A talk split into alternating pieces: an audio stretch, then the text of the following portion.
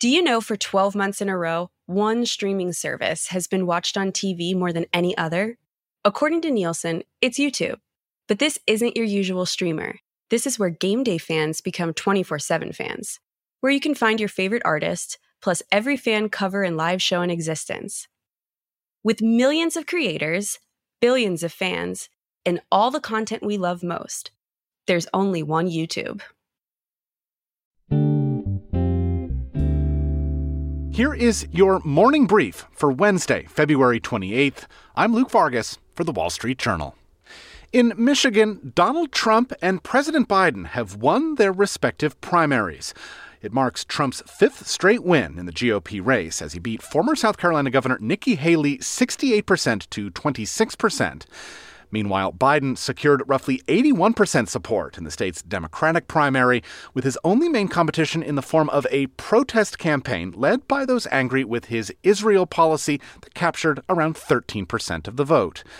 Michigan is shaping up to be a key battleground this year, having backed Trump in 2016 before flipping back to Biden in 2020. The ongoing feud between Universal Music and TikTok has stepped up a notch after the music giant this week made good on its threat to require TikTok to remove songs by any songwriter signed to Universal's publishing division. TikTok started doing that late Monday and says that all such tracks will be removed by the end of the month. Universal's showdown with TikTok comes as it bets on a new longer term licensing model with royalties based on usage.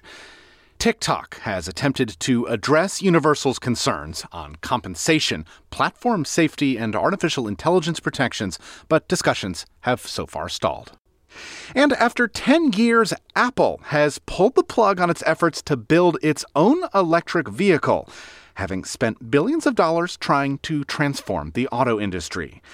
Apple will instead increase its investments in generative artificial intelligence, with some employees shifting to Apple's AI group, while others working on car hardware will likely face layoffs.